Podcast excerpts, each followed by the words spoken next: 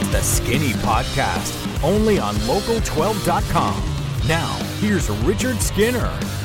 Welcome into the Skinny Podcast, the weekly potpourri edition. I'm Richard Skinner, Local12.com digital sports columnist and editor. With Rick Broering, we look at local sports topics, national sports topics, and I've got a driving tip for the day at the end of this. Oh, that should be good. And I am not happy about it. I'm shocked to hear that. All right.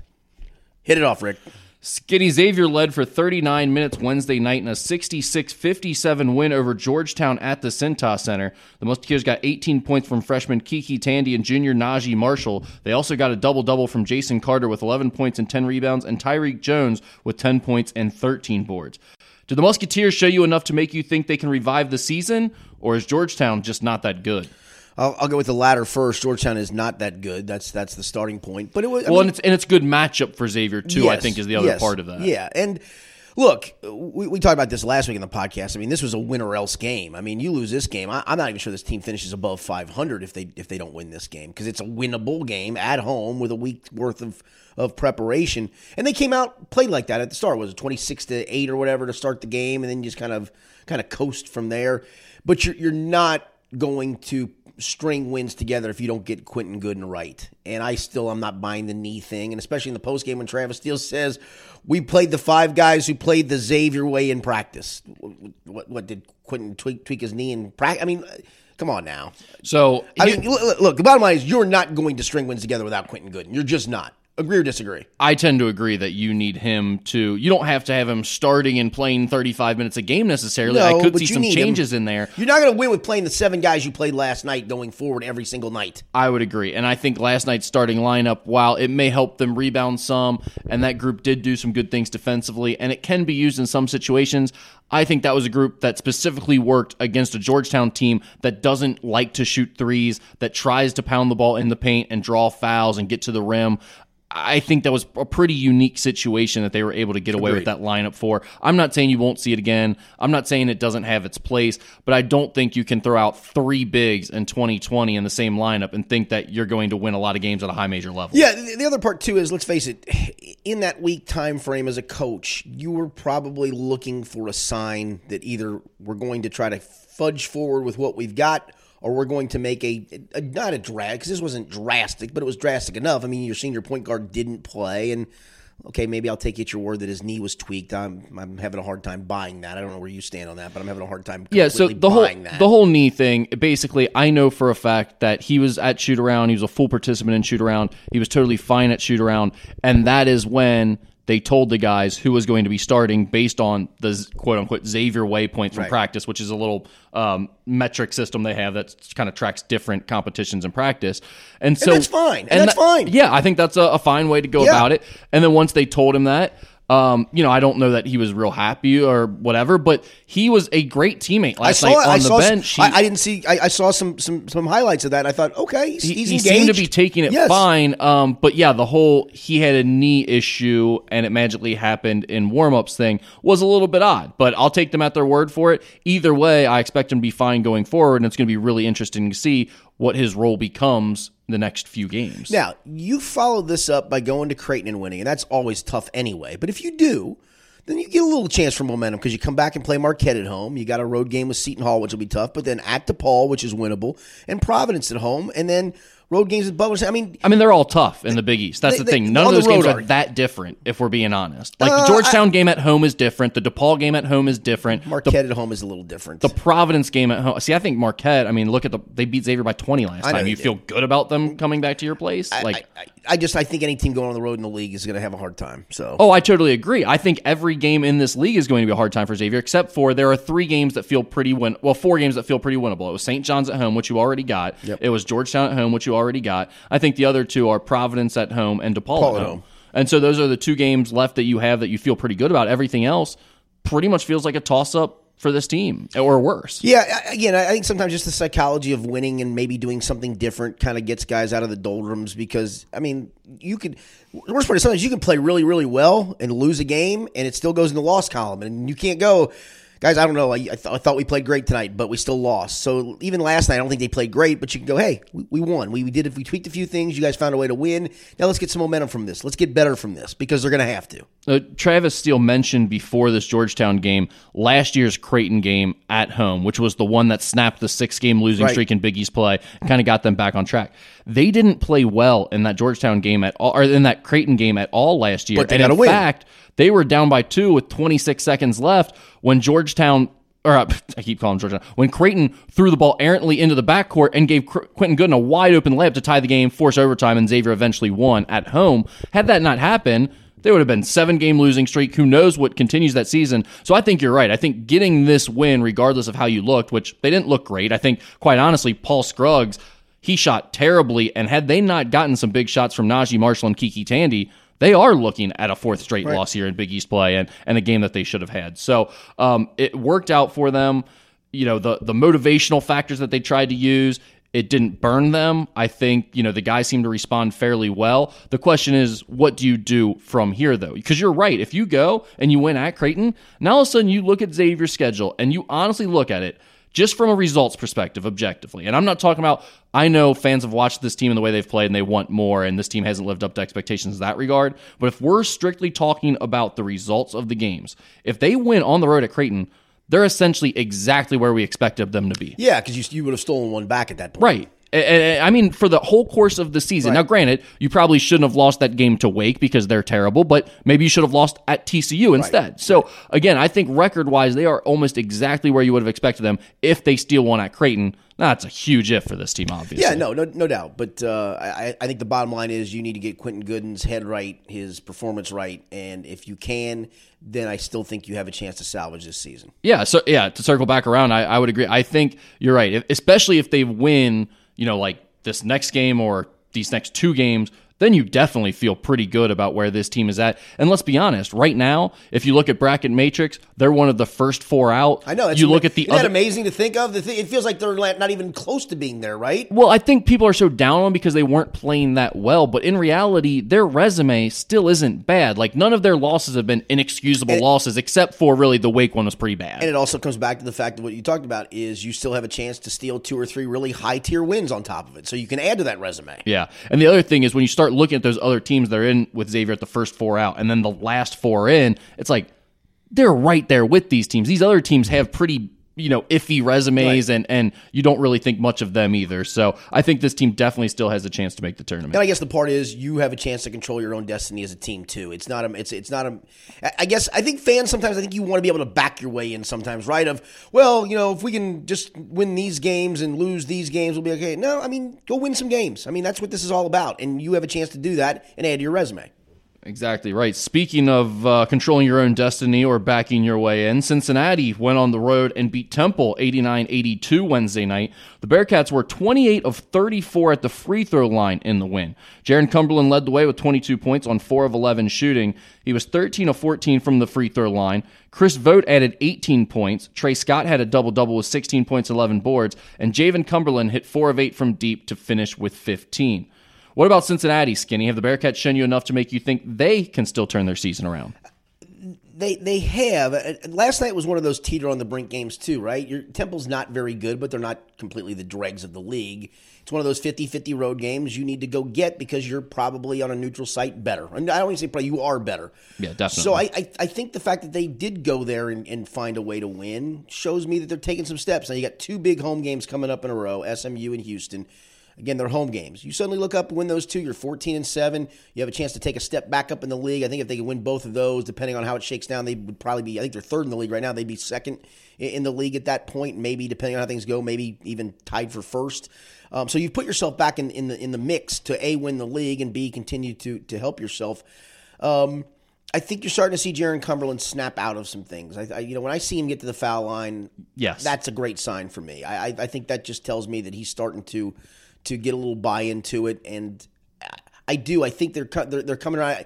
The game last week, unfortunately, at Memphis, it felt like they were on the cusp of stealing that and just couldn't quite do it, and that's where you had to wonder, okay, how do they play against East Carolina? Well, they came back and they thumped them from Jump Street. This game then, follow that up by going on the road at a winnable game, but not a layup game, and find a way to win, and they did. So now follow that up by coming back home and getting the two home wins you can get and should get, and suddenly things look up for this team. Yeah, for about a month or maybe more there, after they were, you know, they had those issues early in the season when they were at their exempt event and really struggling.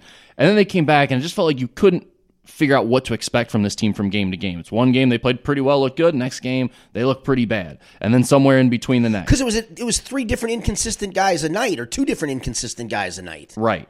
And now all of a sudden it feels like, I'm not saying they're hitting the preseason expectations fans may have had for them, but you at least kind of know what you're going to get out of these guys. You feel pretty confident if they're playing one of the bad teams in their conference, they're going to be able to pick up that win, even if it's on the road at this point. So, you know, they're in a similar position to Xavier in terms of their resume, where they're at, where they're trying to go, what they need to do, but they have a different issue. Their conference, there just aren't those quad one, right, quad two games ahead of them. At the same time, you can stack up wins in a quick fashion. You look at Xavier's slate and you're like, well, how many of these can you actually think are realistic wins? With UCs, you look at it like, well, realistically, show me the losses. They can beat every one of these teams left on their schedule. Now, they're probably not going to do that, but they absolutely have a chance to make a run at this thing. They're just going to have to be more consistent. I think that comes down to, is Jaron Cumberland turning the corner? I agree with you. When I see him score 22 points on 11 shots because he got to the free throw line 14 times and made almost every one of them, I think he's starting to turn the corner and play more like the Jaron Cumberland they need him to be. And that is a perfect line within John Brannon's system, because he's not taking tons of shots. He's still getting other guys involved. And you see that with Chris Vogt's number and Trey Scott's numbers, and also Javen Cumberland's numbers, which is a nice boost for them if they can get a shooter off the bench as well. Yeah, and you're starting to get the consistency level from Trey Scott. It feels like, you know, the last two games are double-doubles. He's had a couple other decent performances. He wasn't great at Memphis, but he's had some others here of late where I think he's played pretty well. So now I'm starting to be able to count on the old Jaron Cumberland, right? I'm getting double-doubles from Trey Scott. You're getting, you know, we wondered about Chris Vogt after getting out of the bye portion of the program. How would he perform? Well, he continues to do above and beyond what you could have ever imagined from him. Javen Cumberland in the right role as a spot-up shooter has a nice role. I think some of it is the point guard spot can still be iffy. It cost him at Memphis. You know, they had, I think, three straight trips with three straight turnovers when the game was in the balance, and it took a one-point game to a 10-point game and kind of separated themselves. So you need a little more consistency there. But, I mean, you do have good parts, and you're starting to get consistent. The thing is, get the consistent performances from those parts. Yeah, I think Trey Scott, he was always a tone setter for Mick Cronin's teams. That's what made him good, right? He brought that energy and toughness that Mick loved. I think he's starting to find a way to be that same tone setter for John Brannon's team now, and that is making a big difference for these guys. I do think, even if his lines don't always look like he's providing a ton, I think he is a key factor for how they go the rest of the way. Yeah, and I didn't even touch on Keith Williams. I mean, he's still, I think there's upside there too. Well, and he's been pretty good for most of the year. He was carrying them earlier in the year when Jaron was really struggling. Yeah. I want to get to Chris Vogt for a second. How shocked are you with what he's doing, though? It's better than I expected, but and you can go back and listen to our podcast from last year and early this year before the season started. I always thought he would be good. Yeah, but I said 8-5, and I thought you scoffed at 8-5. No, I thought he was like a 10-6 type guy. All right. Okay, my thing was he will be better than Nysier Brooks. Yeah, that's what I always said. Clearly is he will give them more offensively than Nysier Brooks did while taking a step back defensively. He has definitely not been the defender that Nysier Brooks would have been, but he has been much better offensively than Nysier Brooks would have been. He's a finisher. I mean, finishes. I mean, everything's. That's the thing sometimes for big guys. You always just assume they're going to finish because they're big, and some of them don't. He finishes. Yeah, he's a guy that you can actually play through a little bit in the post. There's not a ton of guys that really have good post moves that finish consistently in this era of basketball, and he is that type of guy for you. But we saw some of this at NKU. He was stuck behind Drew McDonald last year and still coming into his own. And again, I can't say enough about what the offseason strength and conditioning program and work that he did at UC has done for his confidence, because now he's not getting pushed around at all. And how about him as a free throw shooter? Because he was a disaster at NKU. Yeah. Right now, again, smaller sample size, but he's now a consistent 65% guy. That's, and then last night was, what, 8 of 9, 9 of 10, something like that? That's pretty good. He's really worked on that part of his game hard, and it shows. All right, Skinny, NKU made easy work of Youngstown State 88-63 and Cleveland State 75-49 over the weekend to move to 6-2 in Horizon League play. Meanwhile, up in Fairborn, Wright State moved to 7-1 with a 75-62 win over Cleveland State and a 79-72 win over Youngstown State. The top two teams in the Horizon League will square off at 9 p.m. on Friday night at the Nutter Center to wrap up the first half of conference play.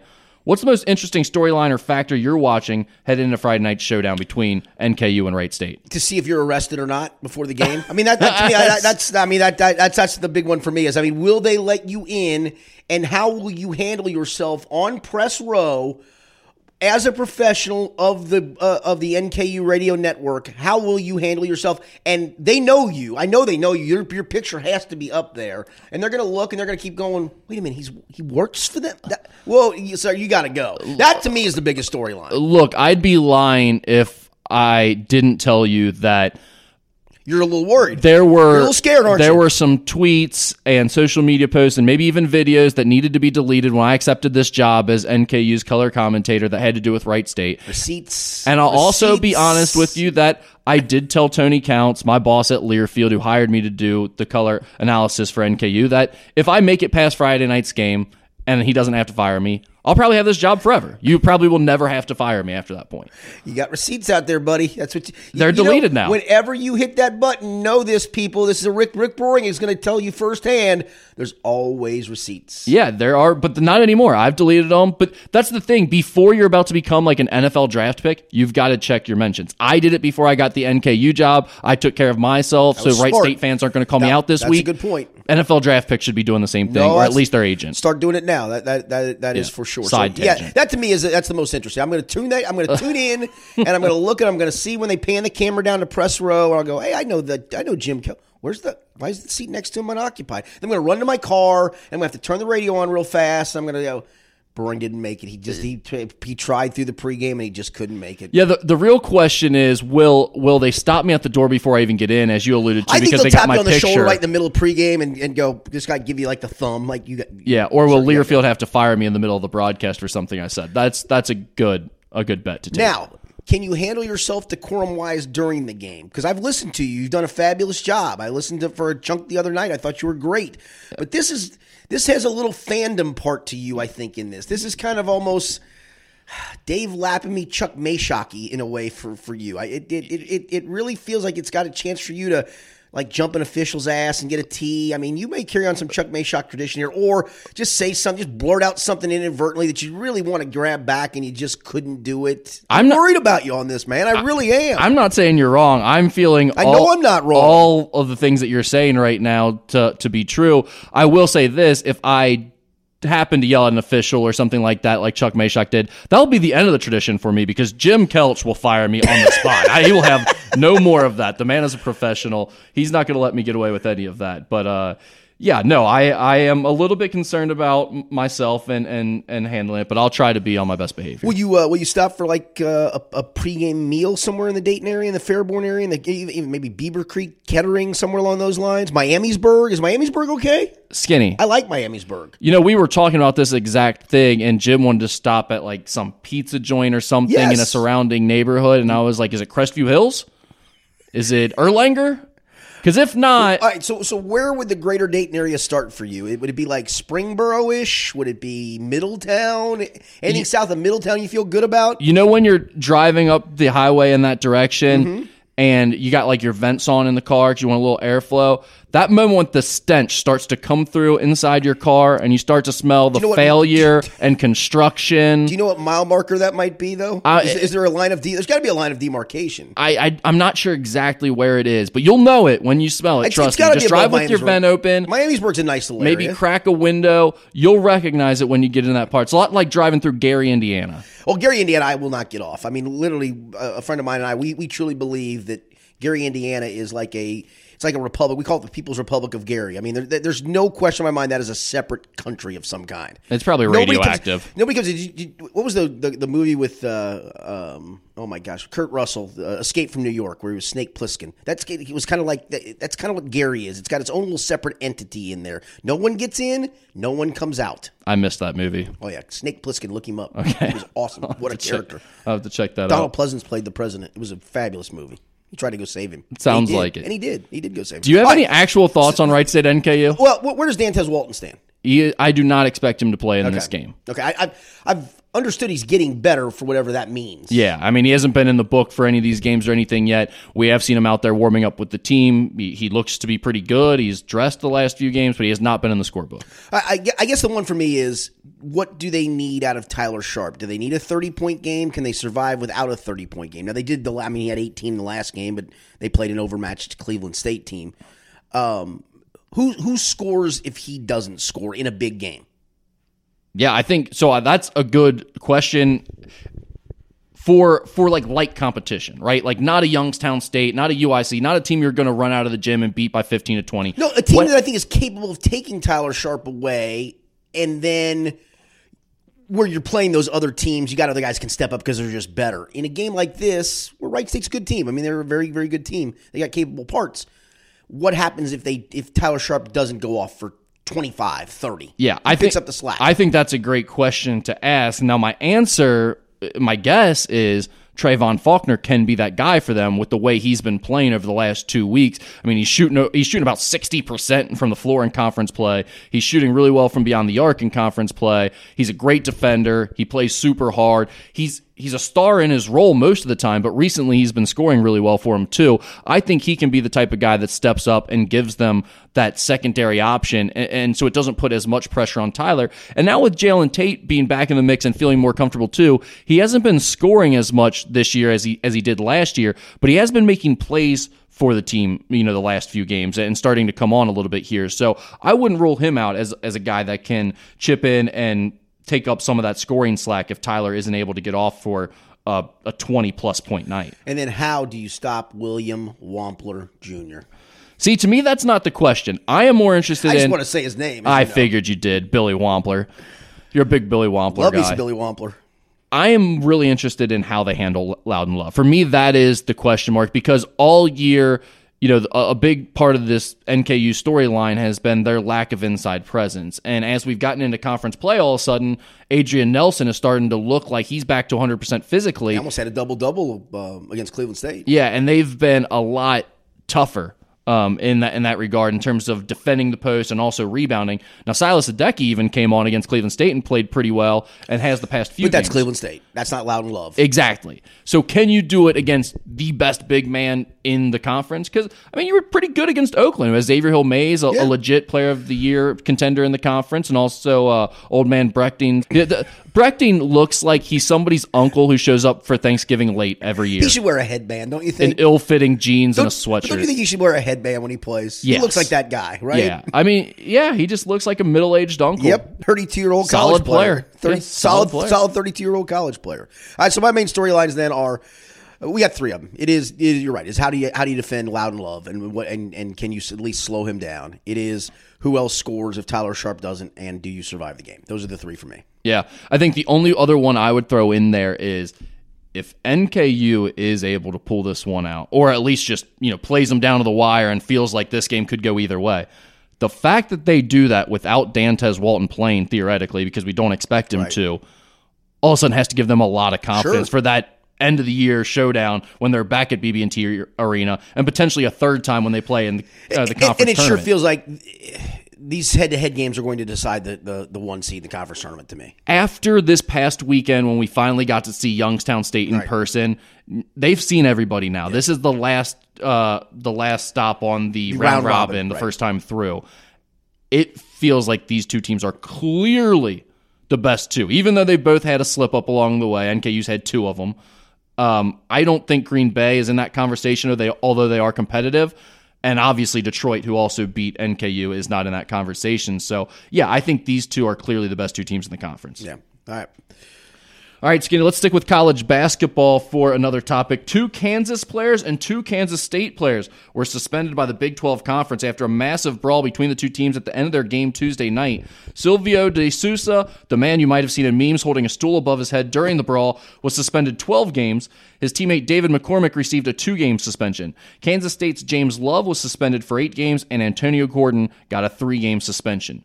Do you agree with the punishments for the brawl in the Kansas State game? Yeah, I know some people were thinking D'Souza should be kicked out of basketball for life, and I'm not in that camp. Let's not be silly. But, I mean, the dude did have a chair above his head, and thank God he at least dropped it, and he kind of escalated the whole situation. And I think 12 games is about right. It's not the full season. It's not the full rest of the season. It takes him till late in their conference schedule, maybe towards the end, but obviously he's back for their conference tournament in the postseason. James Love came off the bench, and you come off the bench, the punishment should probably be higher because that's what always escalates it, right? I mean, it's one thing if a couple dudes square off for a second, but once guys start piling off the bench, it's Katie But bar this was door. Such a unique situation because the game was over. So guys, everyone was coming off the bench to begin with. Well, technically it wasn't because there was still a tenth of a second on the clock. The horn had not sounded, so technically it wasn't over at that point. Right, I understand, but it's a little bit different than usual. You know, I mean, it's not like a guy running into the middle of a play. They were already getting ready to stand up and shake hands. Yeah, but again, he sprinted towards the... No, yeah, they deserve the suspension. I'm not saying that. I'm just saying it was a little bit different. I mean, in theory, you can argue you could have probably given a couple of games to a lot of different guys and maybe parceled it out accordingly, but maybe you, after watching all the tape, realized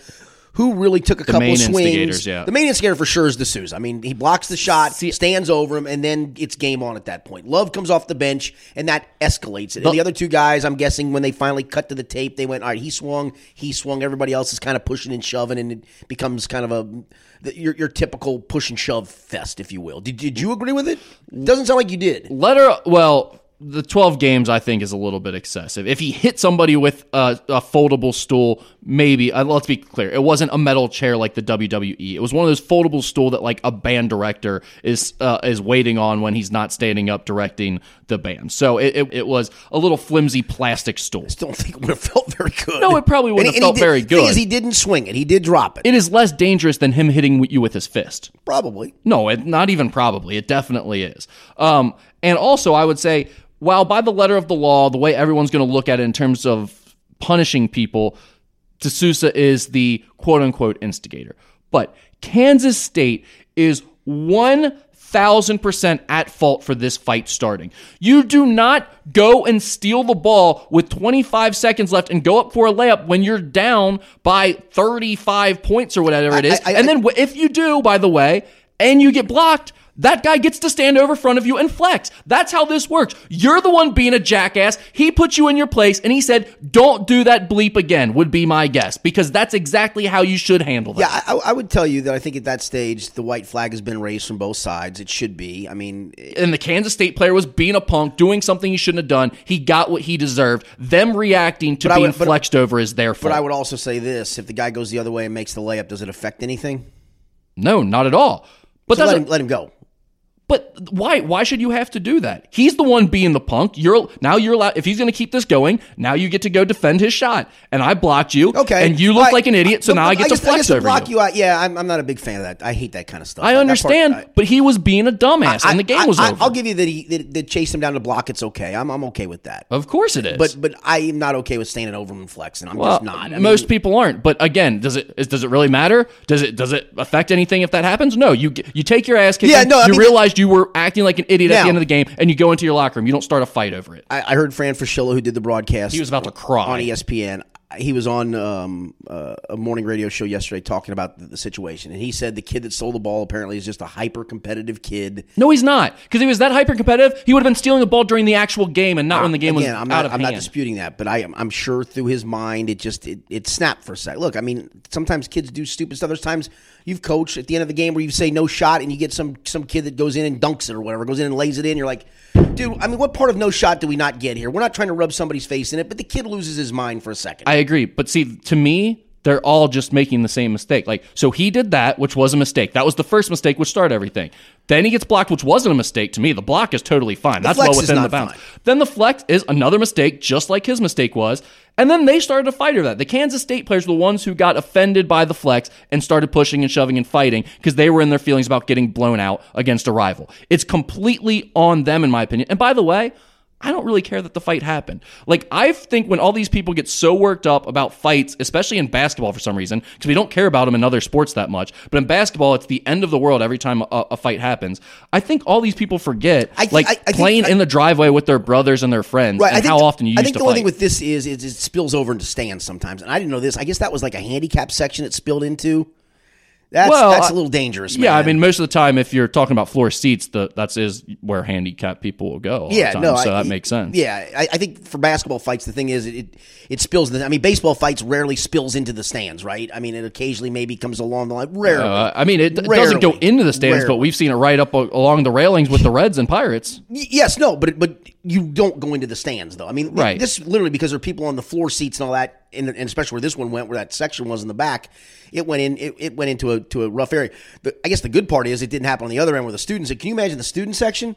How that might have gone? That wouldn't be great. That would be awful. I mean, that could have been awful. So that's why I get there's some reaction to this in basketball fights. And if it had just been the two of them, that's one thing. But again, when the Kansas State kid gets off the bench and teammates follow, then we got ourselves a problem at that stage. If you know it, you're right. I mean, I plenty of times I fought with my best friend. I mean, literally. And you didn't care at all about it 10 minutes later. No, and it was over. It was over stupid stuff. It's just not that big of a deal. Like these things happens when you're playing sports. Yeah, I do think that guys deserve suspensions for it. But it's not like it's not the moral fabric of our country isn't coming apart because there was a fight during a athletic contest. I looked at it more as a interesting storyline from that night. It was great. It was great entertainment, by the way. It was a fantastic fight. Do you take the Xavier UC fight from 2012 or this fight as the better fight? Oh, the Xavier one for sure, because blood was drawn.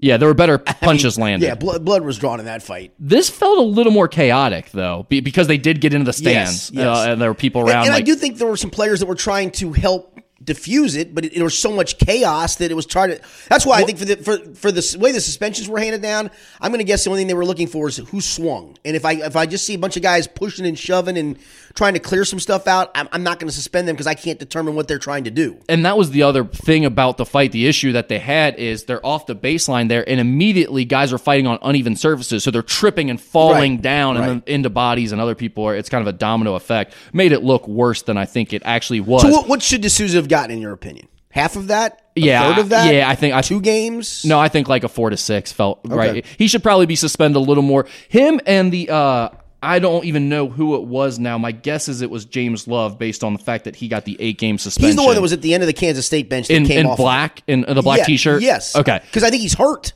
Yeah. Okay. He was the main instigator to me. He was the one who really got the fight going because he came back into D'Souza and pushed him after it was sort of diffused for a brief second there, the initial. And that's why I think he gets the 8 games. Yeah, and I think both of those guys, you could have knocked that down a bit. But either way. Because I think, honestly, if D'Souza did what he did and the Kansas State player responds, I think at that stage, if it's just the two of them, the officials separate them and nothing else happens. Maybe you bang one for a tee, you bang the other for a tee, or you just say, listen, 0.1 to go in the game, inbound, let's call it a day. But, like, once that dude came off the bench. And that's why I'm saying Love deserves the biggest suspension for coming off the bench and initiating. When he pushed D'Souza back and knocked him down, that's when it became like a real brawl at that point and not just a little flare-up at the end of the game. I think the best part of this, though, my most enjoyable part while watching, was seeing all the, I don't know if they are real police officers or just security guards in like full tactical gear that were way overdressed for the occasion, but they are just maybe they knew something was happening in the Sunflower standing around showdown, watching the fight happen with their arms out, holding people back, despite no one's behind them being held back. Yes. They're on the outermost ring of the fight, watching it happen. While meanwhile, there are cheerleaders inside the fracas, and like women who were in those courtside seats separating the players off of each other. It's just great work by the boys in blue there. By the way, did you know it was it's called the Sunflower Showdown or something like that? That's the name of the rivalry game. Oh, so now they have to change it to the Sunflower Classic. Correct, something like that. And they need to play at US Bank Arena. No, play at Kemper Arena in Kansas City if it's still even in existence. No, I think a national mandate should be set that every bad fight that happens in sports, you now have to play at the dump on that's a good call. The Ohio River. That's a good call. So we'll have the Sunflower Show. No, the Sunflower Classic now at seriously, what? Neither. What is it? Heritage Bank Arena? What's the name of the arena now? I'm losing my mind on it. What's it called? The dump by the river. Dump by the river. Yeah. Neither team gets to take any money from it. Proceeds go to a Cincinnati charity. I think that should be the rule for every fight in basketball now. Goes to the Sunflower Society. All right. Staying with basketball for one more topic here. Pelicans rookie and former Duke star Zion Williamson made his NBA debut Wednesday night in New Orleans and set the Smoothie King Center on fire in the fourth quarter as he scored 17 consecutive points during a brief stretch that turned a double-digit deficit into a Pelicans lead. Williamson finished with 22 points on 8 of 11 shooting and made all 4 of his three-point attempts. He added 7 rebounds and 3 assists. What did you make of Zion Williamson's rookie debut? He looked like trash for the brief time he played in the first half, but my goodness gracious, that stretch was ridiculous. Yeah, he was forcing and pressing a little bit, had some turnovers. I think he ended up with 5 turnovers in this one. He did. He had 5 turnovers. But my goodness, the stretch where he just, I mean, that was absurd. I mean, just absurd. And the big questions were, can't shoot it from deep. Now, look. Maybe he doesn't become a 40% shooter and doesn't shoot the ball like he did in his debut. But dude can shoot it from deep. But that's the big thing that stands out from this performance, right? Because that was the whole thing is that, well, he's not really a shooter. He's not going to be shooting the NBA. He's not going to shoot the NBA three at that level. And if he can't, people are going to be able to take away the rest of his game. One, they can't take away the rest of his game. He's too big, too strong. I thought the most impressive one was the lob where he caught it kind of cockeyed. With a guy holding him off and was able to finish. That was just stupid. There were two things that stood out to me. One was the three-point shooting. You go 4 for 4 in your debut, it sends a message. I mean, it just does. Like, look at like the guys Ben Simmons, Markelle Fultz, how much we've spent talking about their inability to shoot. You go out and you get 4 in your first game. Now the scouting report is going to say, you can't leave him from there. Now, it may change over time, but now it's, hey, if you're going to leave him wide open, he's going to make you pay. He may not be a good shooter, but he didn't go 2 for 4 or 1 for 3. He went 4 for 4. 2 for 4 would have been pretty doggone good. Of course. 4 for 4 but 4 for 4 sends a message in your debut. Yes. And then aside from that was, I think you can tell the way other players react to a guy in terms of their athleticism, their strength, just the way they kind of respect them as they're guarding them and playing against them, how good that player is. Zion, guys are looking at him different. They don't look at him like a rookie. They don't guard him like a rookie. They're not trying to hold him off for rebounds like he's a rookie. He's a grown man, and they know he's going to be a problem. I think he's going to be really good. Now, here's why the NBA is a bit of a mess, though, too, is look, they got minute restrictions on him, and I fully understand all that stuff. But he gets them back in the game with that, and then he's done for the night. I mean, they end up losing the game. Right, in theory, that doesn't make any sense, right? I mean, I get the minute restrictions. Trust me, there's two things at play here, but that almost makes it feel exhibition-y. Like, and it is. Get him in, and we'll get a taste, and if the game's on the line, it's okay, you're done. Have a good night. Sit down. Well, for them, it really is kind of at this point. You know? It's a lot like the Nationals when they were like trying to compete with Strasburg coming off the arm thing. You know, yes, we want to compete. We want him to win games, but we're also going to limit to this exact number of innings and pitches. It's hard to get your arms and your head around that a little bit, right? Of course, yeah. And, I mean, and the same thing with the whole workload stuff for guys of not playing one day, and it just it feels like it continues to cheapen the regular season, and I don't know the answer to it. I really don't. I mean, it continues to get debated. I don't know what the answer is because I get it. If you're in this for the long play, and you know that, listen, I'm going to get 65 games out of this guy. And I'm going to map out when I'm going to rest that guy. And we're still going to win 56 games. And if he played, we might win 58. And it might mean the difference between a 2 or a 3 seed. It's not going to mean the difference of a 1 seed, whatever. Or I know we're good enough to get the 1 seed, and I can rest Anthony Davis 10 times a year. LeBron, to his credit, won't rest, but I think that's just LeBron trying to show people how cool he is. Okay, so you're mad about load management, but when LeBron doesn't do it and doesn't succumb to it, then he's just trying to show people he's cool. He's a tryhard. Look, I mean, back in the day, guys played 82 games. I mean, it was a different game. I think people now are understanding what load management is all about, but I also get that when people say the regular season doesn't mean anything, I think it hurts the league. I really do. Yeah, and honestly, I thought Zion's performance last night was kind of big for the league because this year's been nondescript. That's correct. There's no big... Lakers were going to be really good. Guess what? Lakers are really good. Golden State's going to miss 2 guys who are hurt. Guess what Golden State's done? Missed 2 guys who are hurt. Milwaukee was the best in the East, and the East isn't very good. Milwaukee's the best in the East. And I mean, the East isn't very... Like, that's the thing. I think Milwaukee, everyone wanted them to be kind of the new, like, dynasty, and everyone's like... oh, okay, they're the best in the East, but they're just okay. Right. Like, just they're okay. Good. Yeah. I mean, the Harden-Westbrook marriage, I don't know if it's going to work, and it doesn't feel like it's going to work. And he's going to get his, and he's going to get his, and okay, and they're not as good as the Lakers. And so it just feels like we're just trying to rush our way to April, and that's about all we got. And so the only good thing of last night for the league is you got a fresh storyline. It's a great storyline. Yeah, absolutely.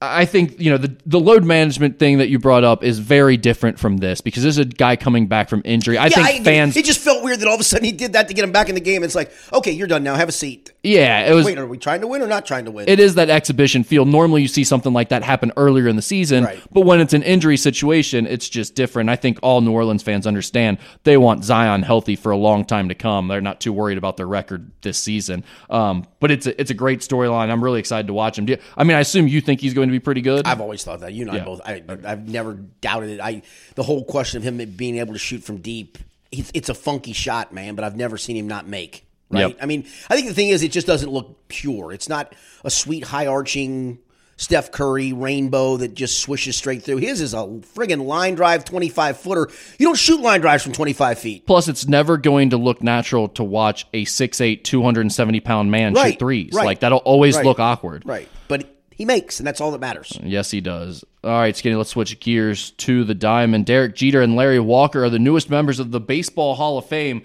Jeter, the longtime New York Yankee captain, appeared on 396 of 397 ballots cast by the Baseball Writers Association of America. Jeter's 99.7% voting percentage moved him above Ken Griffey Jr.'s 99.3% for the second highest ever, behind former Yankees teammate Mariano Rivera, who became baseball's first unanimous selection last season. Walker saw his vote increase by 10 percentage points in his 10th and final year of eligibility on the Hall of Fame ballot. Other names that came up short include Curt Schilling, Roger Clemens, Barry Bonds, Omar Vizquel, Scott Rowland, among others. Does it bother you that one of the writers decided not to vote for Derek Jeter? Yeah, I mean, it's stupid. You get 10 votes. You mean to tell me you didn't think he was one of the best 10 on that ballot? I mean, honestly, come on now. The thing I think that needs to be, I know everybody wants to bash the writers. Look, they've been in charge. They've been put in charge of this from the get-go, so it is still their charge. I do think that broadcasters and other Hall of Famers and those should also be allowed to vote. I think it's silly that they don't get that vote, and it's almost ridiculous. But I can't imagine anybody looking and going, one, two, three, Jeter, nah, he's 11, he's 12. I mean, well, really? Don't you think they just withheld their votes, period, and didn't give them to anyone? Said no one was good enough to get in, because you don't have to vote for anyone, right? You don't. But if that's it, then just turn your ballot in. I mean, just turn your right to vote in. I mean, I don't know that that's how I want it to be the Hall of Fame. I don't think 10 guys should get in every year. Oh, no, I agree with you. You don't. I agree with that. But is Derek Jeter a Hall of Famer, yes or no? Yeah, I mean that. Then that's all. That's the only answer. That needs to be. Yeah, I agree with that. I don't think it needs to be about him not being in the top 10. I think everybody's ballot should be revealed. Oh, 100%. And look, as a journalist, I think you're always looking for transparency, right? You want. When you ask a question, you want an honest answer. You want transparency and everything. We don't always get it, but we want it. Well, if we want it, then let's be transparent ourselves.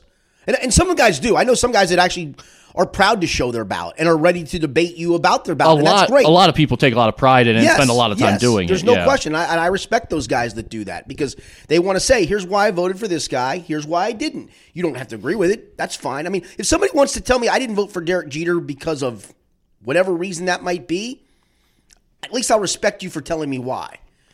Don't give me the, can't have unanimous. Come on. That's not, I mean, Tom Seaver should have, Ken Griffey Jr. should have been unanimous. Ken Griffey Jr., to me, Ken Griffey Jr. is so easily the most unanimous selection of all time.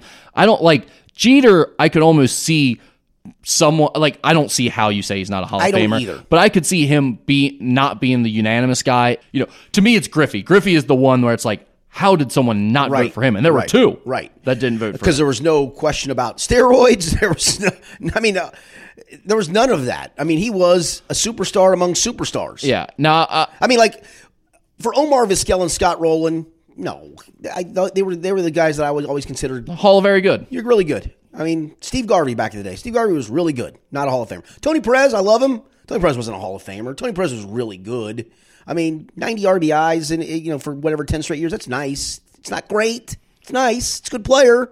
Yeah. You got to feel like a Hall of Famer to me. And I don't know how to tangibly do that. The thing with Jeter is, not only did you know he was a Hall of Famer when you watched him play, do every measurable there is, and all the measurables will come up for him, too. All the tangible things will come up for him, too. Yeah, and Jeter just had such a big moment career. Like, he had so many moments along the way that made his career feel larger than life, that to me there was never any doubt about him getting in. I think two things can be true at once. One, I think the losers who... I don't even know if Larry Walker's a Hall of Famer. Yeah, he's a little questionable. I'm fine with him getting in. I never really care too much about these things, and that's what I was going to say. I'd say two things. One, the losers who don't put someone like Derek Jeter in just because they don't want him to be unanimous are losers. Yeah. They're annoying. They're trying way too hard, and I don't know why they get their rocks off on doing something like that. They probably shouldn't be doing it.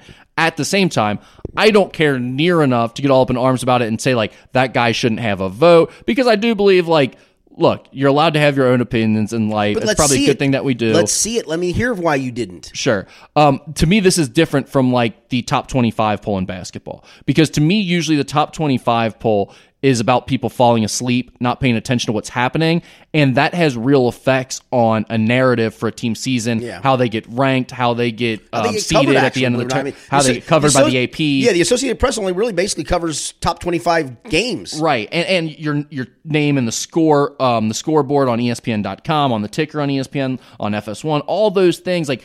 The top 25 in basketball matters, and usually when people aren't doing it well, it's because they're not paying attention to the whole scope of college basketball. And for that, I think they should have their vote revoked. For the Hall of Fames, I just don't care enough about it. Like, let these old weirdos who take this stuff so seriously and think they're the gatekeepers of a sport, let them have it. Okay, I don't care. As long as you let me know why you made your decision. Just be transparent. That's all I'm asking. But I mean, like, this loser, what could this loser tell you about his decision that would make you think it's a good idea to not have Derek Jeter in the Hall of Fame? I don't think he could. Of course. But I would at least respect that you have a reason. Right. It's just that he's a nerd and wants to be a gatekeeper. Yeah. I mean, I get those that don't vote for Roger Clemens and Barry Bonds. Well, I get their reasons behind it. Although, let's talk about this. It feels like they're inching a little bit closer to it. To me, Roger Clemens is kind of iffy. I mean, he's a Hall of Famer probably, but like Barry Bonds is the one that kind of really I struggle with, because to have a Hall of Fame and not have the best baseball player of all time in it, to me, doesn't make a lot of sense. Before his head became a size 63, he was already a great player. He was already going to be a Hall of Famer. Not to mention, so many people were on steroids, and we continue to find out more and more of them were on steroids. He was part of that era of baseball. Other guys that were on steroids are already in the Hall of Fame. More are going to continue to be put into the Hall of Fame. Now, we may not have all the evidence that we have for him, but we know it happened. And for him to not be in, it's just silly to me. What do we do in 15 years when Jose Altuve has 3,000 hits? And he's certainly going to have a Hall of Fame stat line. Are we going to look back and go, yeah, but for 3 years he was cheating his ass off, man. He was Alex Bregman. He was sorry, man. Look at the number. He was for 3 years there. He was cheating his ass off. You're going to disagree with me. To me, what they did is worse. See, it's funny you say that. I had somebody call me the other night and said, if you were to rank the following three, how would you rank them? Would you rank Pete Rose gambling on baseball, steroid abuse, or sign stealing? Or most? However you want to do it. I had least one to me that was the sign stealing. Steroids was two. Pete betting on baseball was the worst. See, that's crazy. To me, it's the exact opposite. And that's how some polls had gone. Pete is the least. Steroids is the second least, and this is the third. It's funny. Steroids is the second least on every. On I think USA Today might have even done a survey. That's why the question was asked to me. Steroids was in the middle of both, and the narrative was exactly flipped the way you just had it. Yeah, because I think it's in the middle of the spectrum between the two, and it just depends on which you feel is more egregious between the other two. The only reason I think Pete in the gambling aspect has flipped to the bottom of the rung, because now we have so much legalized gambling that's taking place that we don't see the evils. The problem for me is, at the time he did it, it was an absolute written rule. I mean, there was literally a written rule. You cannot do this. For the sign stealing, there's no real written rule about it. Yes, there is. Very much so. You can't. They know they're not allowed to use those things. It is written in the rules. But sign stealing has gone on for years and years. But this isn't sign stealing. This is using other methods that you're not allowed to use. I can't believe you defend this still. Yeah, the sign stealing doesn't bother me. What about them wearing buzzers underneath their jersey? You're fine with that. I think that's a little much. Did you see their numbers in the playoffs between home and away? No question. And you don't think it was making a difference for them? I would say change your sequence, change your signs, do it every half inning. If you think something's up, You can change that.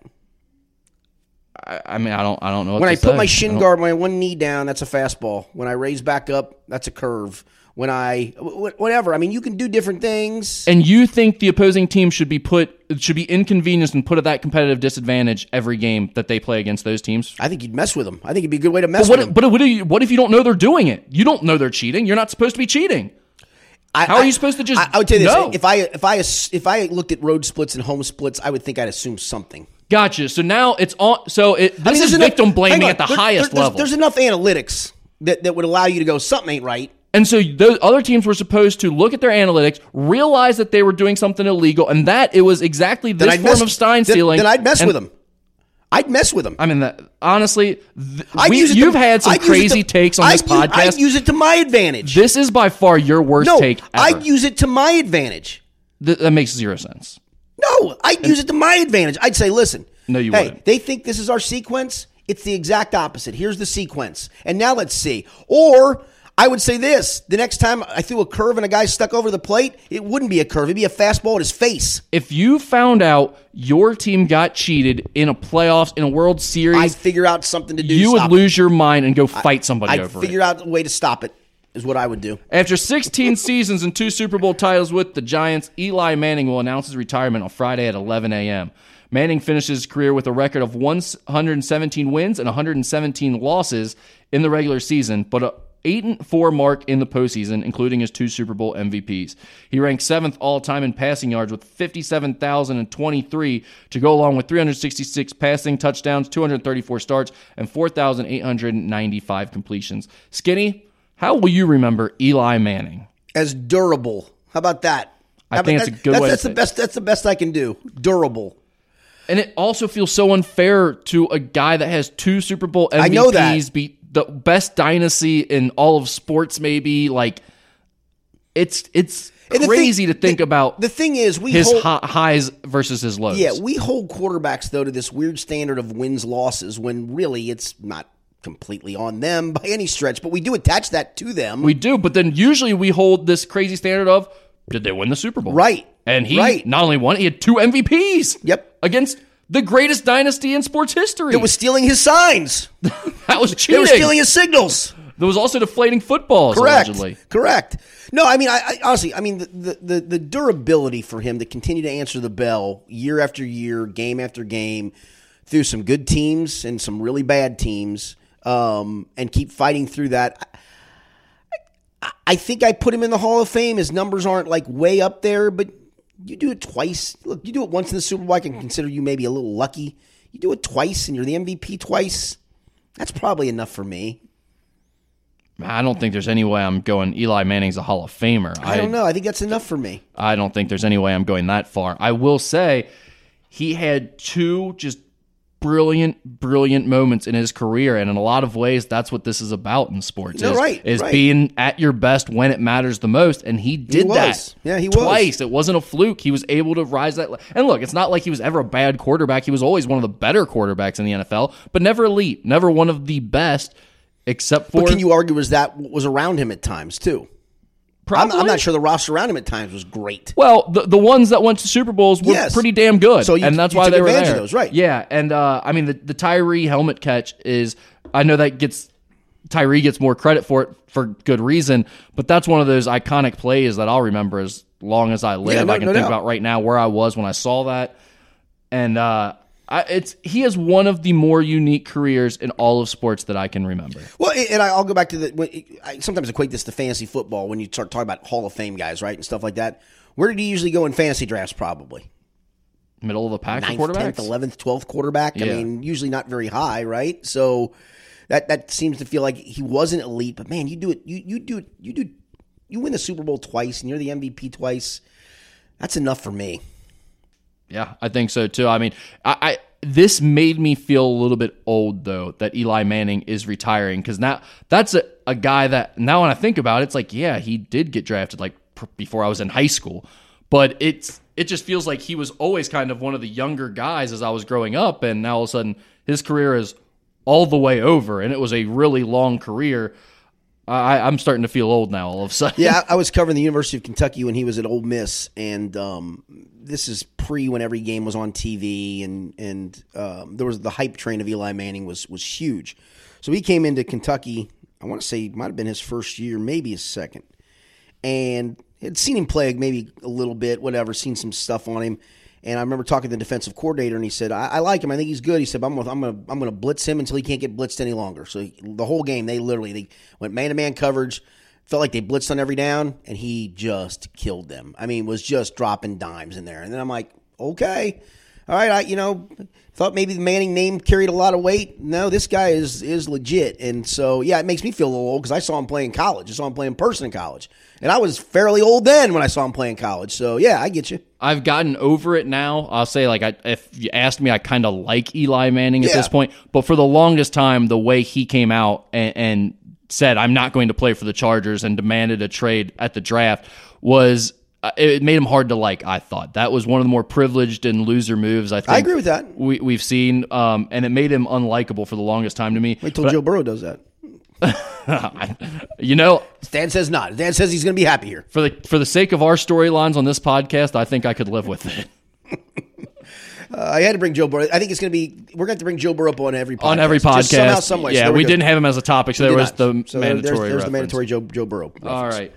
Last topic here before our betting pick, Skinny. Caesars Palace came out with its win totals for Major League Baseball. We've got the National League Central totals here to look at real quick. The Reds expected to win 83.5 games. That is third in the division behind the Cards at 88.5 games. Cubs at 86. The Brewers are behind the Reds at 83, or tied with the Reds at 83.5, and Pittsburgh is at 70.5 games. Skinny? 83.5 for the Reds. You like it?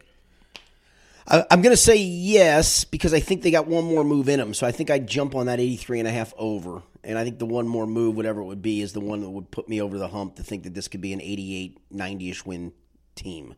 Now, there's not a lot of margin. Isn't that where we are every year, saying this is the year that they're going to be a 90-win team? And it just never seems to actually happen. Yeah, I mean, 83.5 seems like, for Reds fans, it's an easy one to jump on. But the only reason I'm jumping on the over is I think there's one more move in them. Because it feels like if they don't make another move, that this is a little bit over a 500-ish team, maybe an 84, 85 win team. But that doesn't leave you very much margin for error if you're taking the over. Because you're an injury or a bad performance or two away from being a sub-500 team. I mean, it is a big jump to go from, 74 last year to 90. That's a pretty good jump. Yeah, last year they had 75 wins. 75. So they'd have to win 9 more games this upcoming season, and I think the pitching is clearly better. I think you can rely on the fact that they're not going to have as bad of an April as they did last year. I mean, that was the thing. They getting off to the 1-8 start just put them in a complete hole. So that should make you feel pretty good that they can make up some ground there. But 9 games is a decent amount, and like you said, this feels a lot like an 84 win team right now. I mean, this total feels that's what I'm saying. I'm on the nose. I'm banking on them making one more move. I don't know if I feel as confident as you are that they'll make a move that puts them over the top and makes me feel more confident about this total. At the same time, man, picking this team to go under 82 wins. Yeah, I don't think I can do that with that rotation. I don't think with this rotation and what they feel like they've been able to do. Man, if that is the case, you have to be really pessimistic about not just this year, but the Reds' future period. Right. No, right. Because just from a standpoint of having some hope as a fan, I think you have to take the over here, right? Yeah, it's a good number. That's a really good number. It's right on. It feels right on. In years past, I've felt like they've been shortchanged. This year, 83.5 feels pretty dead on to me. Yeah, I would agree. Looking at some of the other teams in the division, do you see anyone else that stands out to you in terms of high or too low? I feel like the Brewers go backwards. I mean, they won 90 whatever last year. 89, yeah. 89 last year. I think they go a little backwards. Cubs 86, depending if they deal somebody off, that could be an under, but I also feel like they still have enough talent to make that. Again, that number feels right. I don't feel comfortable with any of those. Last year felt like a down year for the Cubs. Yeah. They were at 84. Right.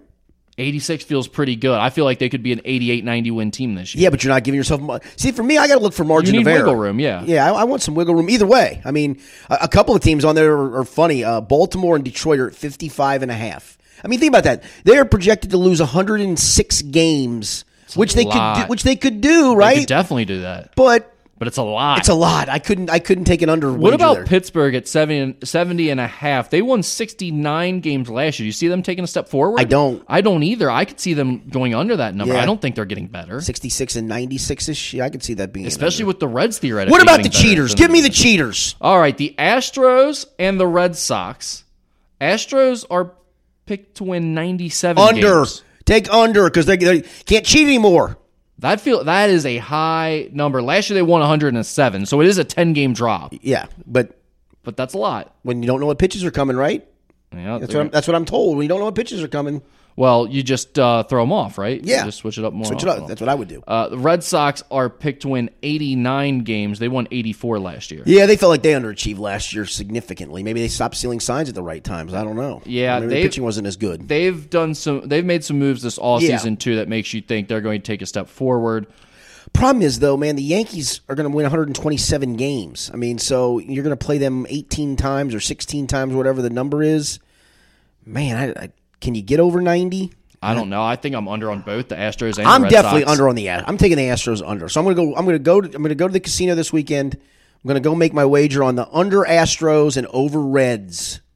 I'm in on that. I think I'm over Reds, I'm under Astros. And I think I'm going to go under Pirates too. Okay, under Pirates. I'm going to go over Detroit just because all I need to do is root for a team to win 56 games.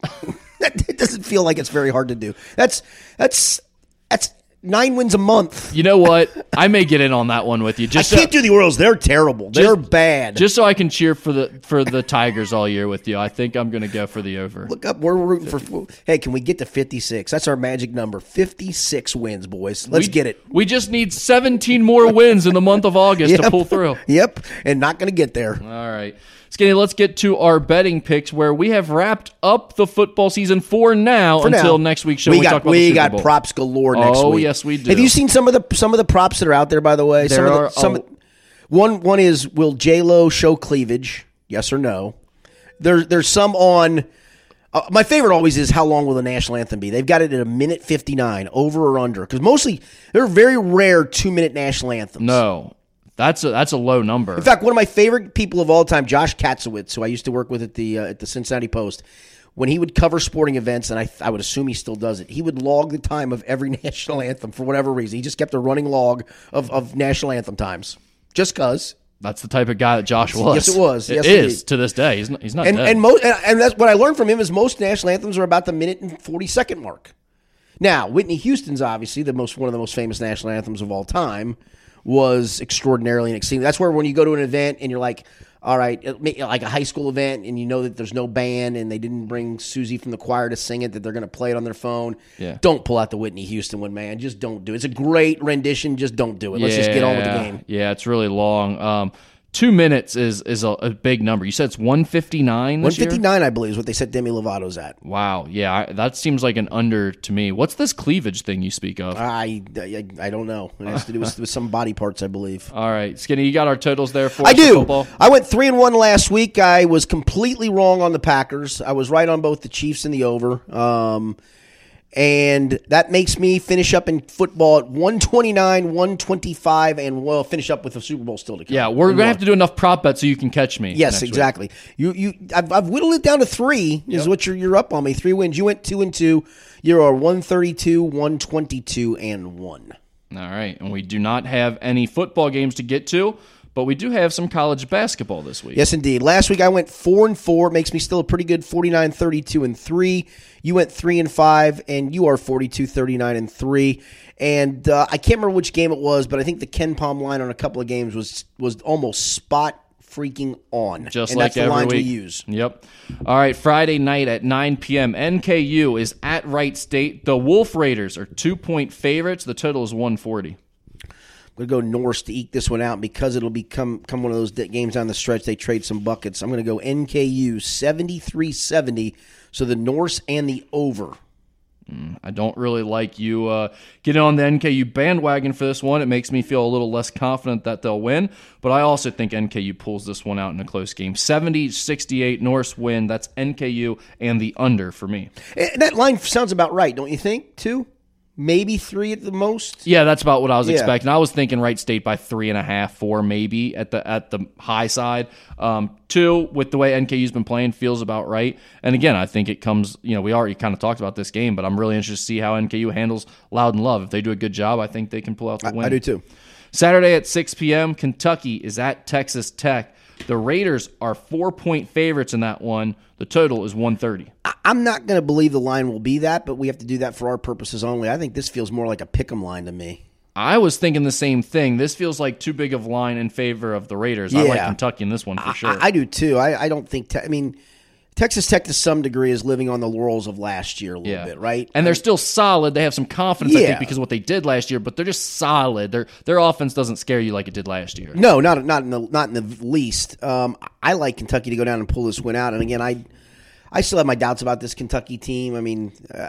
They're playing better, and some of it is they're playing better because of the competition. I thought the Arkansas win was a really good win. I think Arkansas is really good. I think they're an NCAA tournament team. How about all the scoring by UK? You didn't think they could get in the 70s? No, in that game. No, I thought they were great. And Johnny Juzang in the first half came off the bench and gave him a little bit of a spark. And maybe he starts to do that a little bit more and gives them kind of that extra score we talked about. I think UK goes down, takes care of business. I think it's a little bit of a defensive tussle. I'll go Kentucky 67. 61. Kentucky wins it outright by 6, and it stays under the total. We are pretty close on that. I think it's going to be a defensive struggle, even more so than you. I think UK 63, Texas Tech 61. UK pulls out the 2-point win in a low-scoring affair. UK and the under for me. Yeah, Tech is coming off a game at TCU where they were getting boat raced early. It ended up being 11 was the final. It was only 65-54. They will guard, right? They will guard, and they're better at home. Most of their losses, if you look, have been on the road. They did lose by 5 to Baylor at home, but I just don't know if they score enough, and this Kentucky team is good enough defensively. Yeah, and UK has hit like 6 of the 7 overs recently, right? But against this Texas Tech team, both of them are defensive minded when they're at their best. I think the line for this game will be pick 'em and 125.5 when all is said and done. Okay. So and again, Ken Pom lines have been great, so I'm not dissing on Ken Pom by any stretch. It just feels like that both of those are out of whack just a hair to me. All right, which takes us to Sunday at 4 p.m. when Xavier goes to Creighton. The Blue Jays, are 7-point favorites. The total is 141. Now that line feels right on both numbers. I think Xavier plays tough. I do. I think just the getting a win makes you feel better. You feel like you've at least got something to hang your hat on a little bit with the lineup change. And Gooden will likely be. I can't imagine he doesn't come back and play in some way, shape, or form. And maybe best thing for him was just to sit something out, take a deep breath. You won without him. All right, dude. Need you for the stretch run. Let's go. And I think they play well. It's just not going to be enough to win at Creighton, in my opinion. I'll go Blue Jays 74-70. So Xavier covers and it goes over. Now, unfortunately, we're riding along similar picks here. I think you're right. I think it's a close game, but I don't see Xavier winning this one on the road. I think Creighton is a tough matchup for this Xavier team. I'm going to say Creighton 70, Xavier 66. So that's Xavier and the under. And that takes us to our final game on the schedule, Tuesday night at 7 p.m. UC hosts SMU. The Bearcats are 6-point favorites. The total is 140 in that game. I like UC being back at home. This SMU team, if you look at them on the road, they made a miraculous comeback to beat Vanderbilt in their last non-conference game, and Vanderbilt is awful. They are horrible. Their last 2 road games in the conference, at East Carolina, they lost. And now I know East Carolina beat UC, but East Carolina is not very good. And they lost by 9 at Houston. This feels like UC's on par with Houston. I think the Bearcats get the job done. I'll go UC 74-62. Bearcats by 12, and it stays under the total. All right. I think UC is playing well. I think they definitely win this game, but for some reason it has the feel to me. We talked about the point guard play of UC, and also we've seen throughout this year where they get some leads and then struggle to close games out at the end. I think this has kind of that feel to it. I'm going to say UC 75, SMU 71. So SMU actually ends up covering that number. I think UC will be up by that number for most of the second half, then lose it at the end in terms of the cover, and they'll still win the game. So SMU covers and the over hits. Yeah, I'm looking at SMU's schedule. I'm not sure what quality win they have. They lost to Georgetown at home. They lost at Georgia in double overtime. I mean, their wins are over New Orleans and Jacksonville State and Jackson State and Evansville and Vegas and Abilene Christian and Northwestern State. And in the league, their wins are over UCF at home and Temple at home and East Carolina at home. It's not great. I know both these teams are different. They have different personnel and even different coaches. Right. But these teams have been through wars the last couple of years. I think there's still some of that feel to this game, that it's a little bit of a battle. I think that might keep it a little closer too. But I don't see a way UC loses this game. I don't either. I think they get themselves on a bit of a roll. All right, Rick, we'll be back next week. Oh, I got it. I'm sorry. Driving story. Okay. Some advice. Teaching lesson.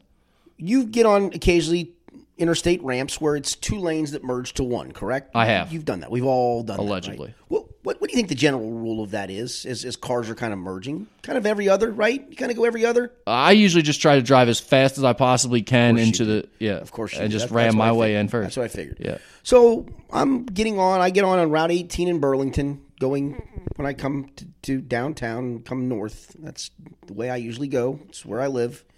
And it's a two-lane merge into one. So I'm driving, guy's kind of in front of me, and so I slow down to let him go. It's the right thing to do. And so I see this person speeding up on the side of me. I'm thinking, where are you going? So I kind of slide in behind the guy, I let go.